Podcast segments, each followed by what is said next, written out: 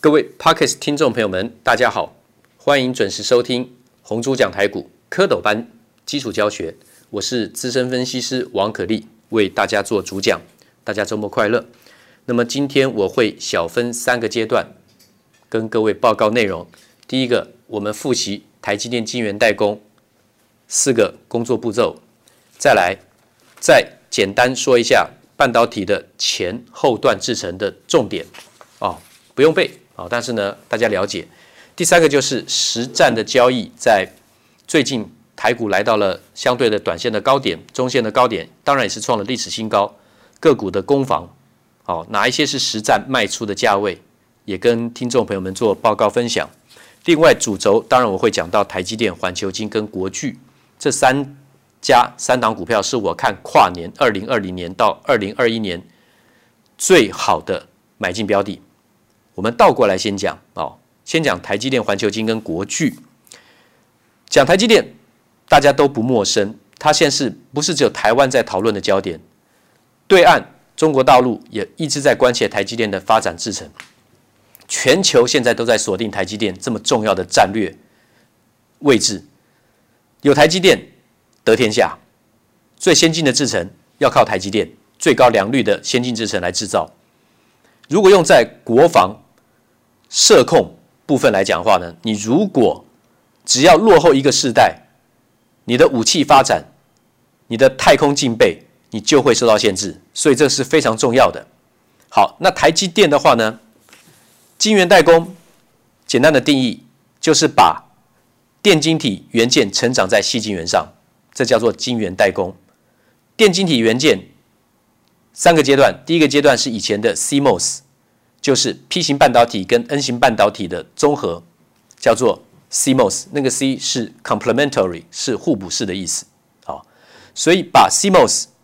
然后呢，第二代是 FinFET 鳍式场效电晶体，好，到第三代，将来台积电跟三星都会用到的 GAA GAFET 环绕杂极电晶体，这三个制程技术的世代，好，长在矽晶圆上。那这个第二代的 FinFET 跟这两天的新闻有关，大家知道中芯中芯半导体大陆对岸现在蒋尚义回锅，那原来的梁孟松就退出。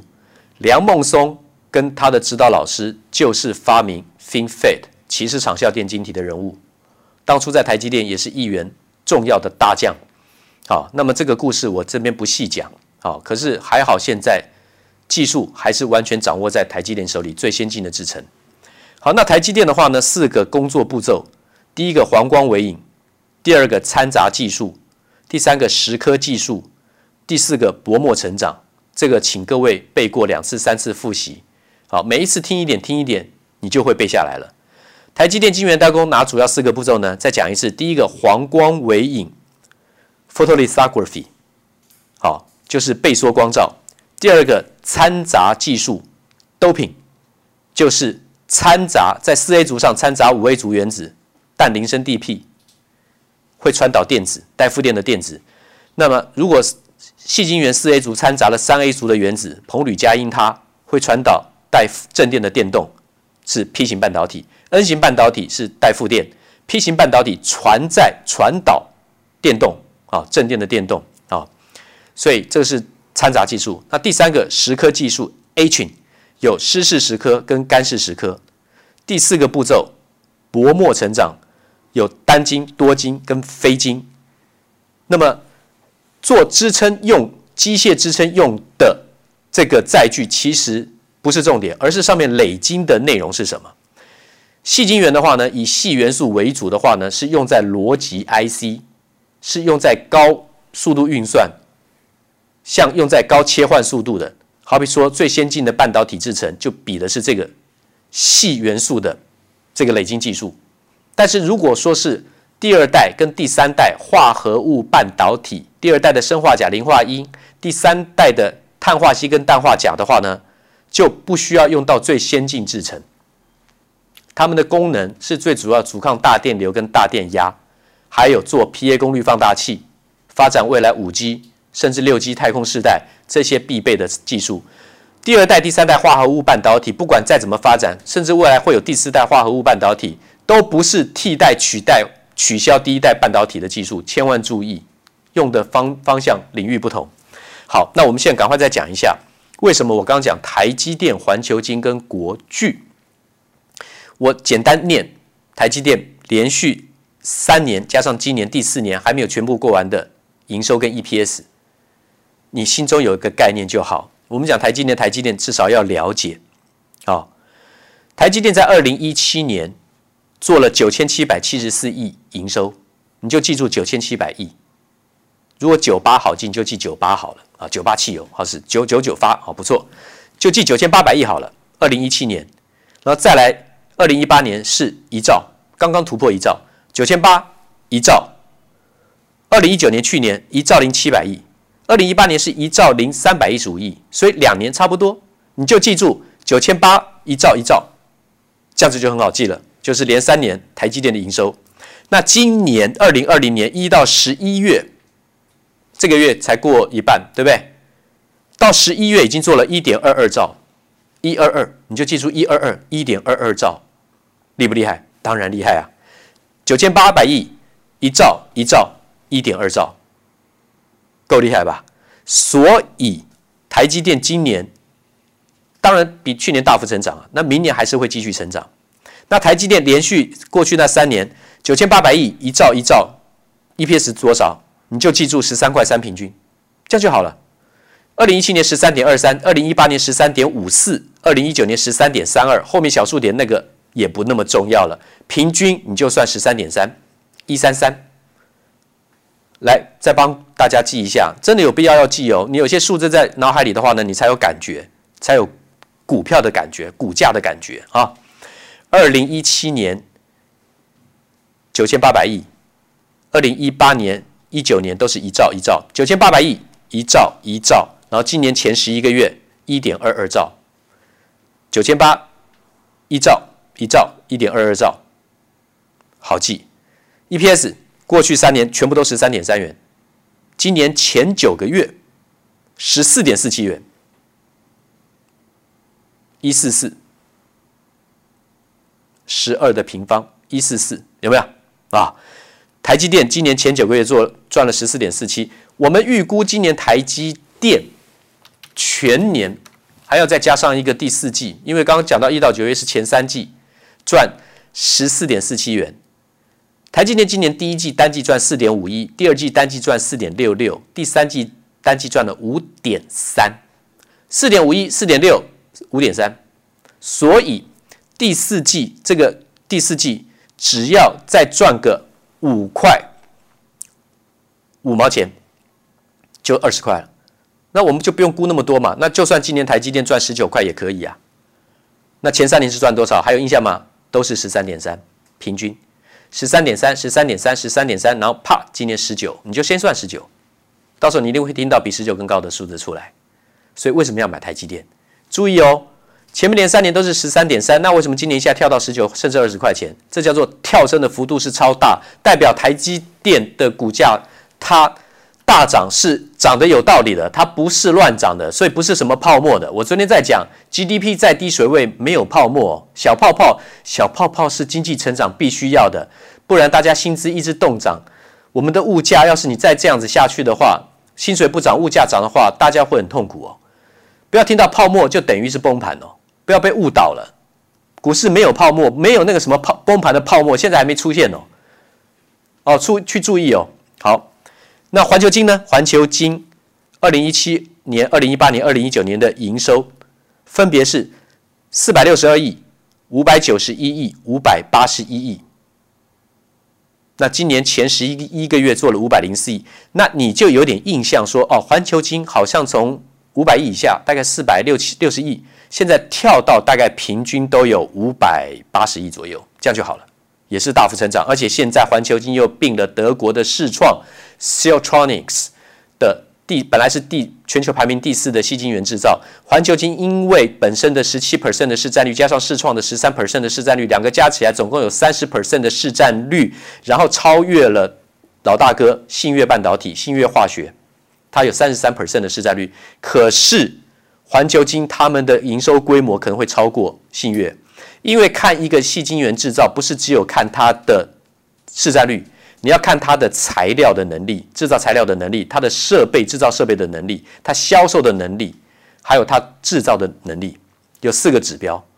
台积电的话呢，缺乏制造设备的能力，也没有记忆体的技术，这是台积电的内伤啊，不是完美的。但是台积电超强，它虽然不完美，但是仍然是独强于世界。第一晶圆、第一良率的晶圆代工厂，而且是纯晶圆代工厂，客户放心交给他，所有的设计图交给他，他不会复制你，他不会成立一家小公司来 copy 你的。所以全球最大、最好、最优秀、最可靠的伙伴就是台积电。所以台积电继续做多，我从两百多块讲到三百，讲到四百，讲到现在五百块，我的看法、讲法都一样，买进、暴牢，甚至加码。环球金的话呢，刚刚讲到。连续三年的一营收是四百六十二亿、五百九十一亿、五百八十一亿。今年前三啊，今年十前十一个月做了五百零四亿，你就记住它平均每一年都差不多五百八十亿。将来就跳升了，因为现在并了市创，明年会成生效。那 EPS 呢？连续三年的环球金是十二点六八元、三十一点一八、三十一点三五。今年前九个月二十二点二，你就记住环球金每一年平均大概三十块。从十二块钱跳起来后就没有下去过。二零一七年十二点六八，二零一八年开始，二零一八、二零一九，包括今年二零二零，大概每一年都是三十，三十或是多一点，或是三十少一点都没关系。这么好的公司怎么不能买？环球金现在股价多少？现在是六百一十二，只能说 Podcast 的听众在听我讲的时候有机会买到四百块钱。东森盘中电话连线解盘的节目，在十一月十八号，最后我再跟各位讲，还没涨的是环球金、台盛科、汉磊、嘉晶。环球金是四百块钱，四百四十块钱可以买得到。然后台盛科的话呢，是差不多一百一十五到一百二可以买得到。那后来环球金，呃，对不起，台盛科最近涨到最高一百五十六，现在下来休息整理，还是找买点。然后三零一六的嘉金，在十一月十八号，当环球金在四百四的时候呢，嘉金在六十二块钱，后来攻到七十七。然后汉雷的话呢，当时的价位是在呃二十八块、二十九块，攻到这个四十二点四五，现在还有多少？三十八点八五，这些都还是继续往上看的股票。好，环球金讲完，现在已经十二分钟了，我尽快啊。国巨，国巨连三年的营收三百二十三亿、七百七十二亿，然后荡到去年四百一十三亿，然后呢，今年。前十一个月已经来到了六百零三亿了，又要回到了二零一八年狂飙那一年的营收高峰，因为它现在并了基美，基美是做单电单单电容，单值单值电容，一个金字边，再一个右边一个元旦的旦，文旦的旦，单值电容是属于最高阶的电容，用在车用的被动元件，所以它去并了基美是有绝对大的战略目标，它要进入车用市场，而且是高阶，它有技术有市场。他有日本的客户，有北美的客户。当初是国巨没有的，他拿到了技术，拿到了客户，拿到了市场。现在红海在找他策略联盟，所以国巨怎么会涨完呢？当然没有嘛。我的看法当然是没有。国巨的话，大家可以买在三百、三百五、四百、四百、四百五都可以。现在是四百八十五。最近的话呢，我在高档卖了一些，准备在低阶，然后再加码。我只要咬到破段的操作，我不会放过，而且我不会是只有买一笔，这是我的操作，我带会员的操作方式。其他的都是小事，不要太多短线跑来跑去，不需要如此。刚刚讲的国巨营收三百二十三亿、七百七十二亿、四百一十三亿，然后今年前十一月是六百零三亿，去年全年是四百一十三亿，所以你就知道爆发力到有多大。EPS 部分呢，十五点六四，然后八十块三，那是在二零一八年当时的营收是七百七十二亿的时候，去年荡到十六点三五，荡到谷底，所以股价才会杀，对不对？杀到最低多少？三百。呃，两百零三块，两百零三块已经反映过了。好，那今年前九个月 EPS 是多少？二十点零三，去年全年十六点三五，所以国巨也是从谷底开始翻扬。那另外的就是最近，因为我跟电视的观众，我有讲这个礼拜我有讲，你要设定你的退出点，所有的股票你要设置你的退出停利停损点，你要设退出点。举例来讲。我带会员卖的这个二二三一的维生两百二十六，你可以看我的节目，有明确的价位的证据、卖出的证据、时间跟证据。我卖两百二十六出清，今最低卖完之后最低一百九十一点五，今天收一百九十六。六四二六光通讯的统芯，这个我在 Podcast 里面也讲过，这个彩色滤光片这是一定要做的。那么我统芯卖在一百三十块，那为什么我会卖那些价钱？我有都讲原因，有技术面、有 K 线、有有筹码的东西，欢迎你也看我的节目啊。那么我卖带会员卖一百三十的统新，卖完之后最低达到一百一十四，然后今天收盘是一百一十七点五啊，还是有些落差。那么另外的卖三一零四的稳懋，当然是战略性先卖，卖三百五十一啊，今天收盘是三百四十三，这个差距不大。减资现金减资退回之后的同心店做了一个短线买进之后呢，在两百零八，十二月十号卖出，十二月十号当天最高点两百零九，我卖两百零八，当天收两百零二，今天最低一百八十五点五，收一八六，我卖两百零八，今天收盘是一百八十六。那么这是几档股票，当然很多我就不一一细表。谢谢听众们这个关心，好，王跟你讲的内容，谢谢，下礼拜见。投顾逾二十三年。真正持续坚持、专业、敬业、诚信的金字招牌，欢迎有远见、有大格局的投资人加入红不让团队的行列。二三六八八七七九，二三六八八七七九。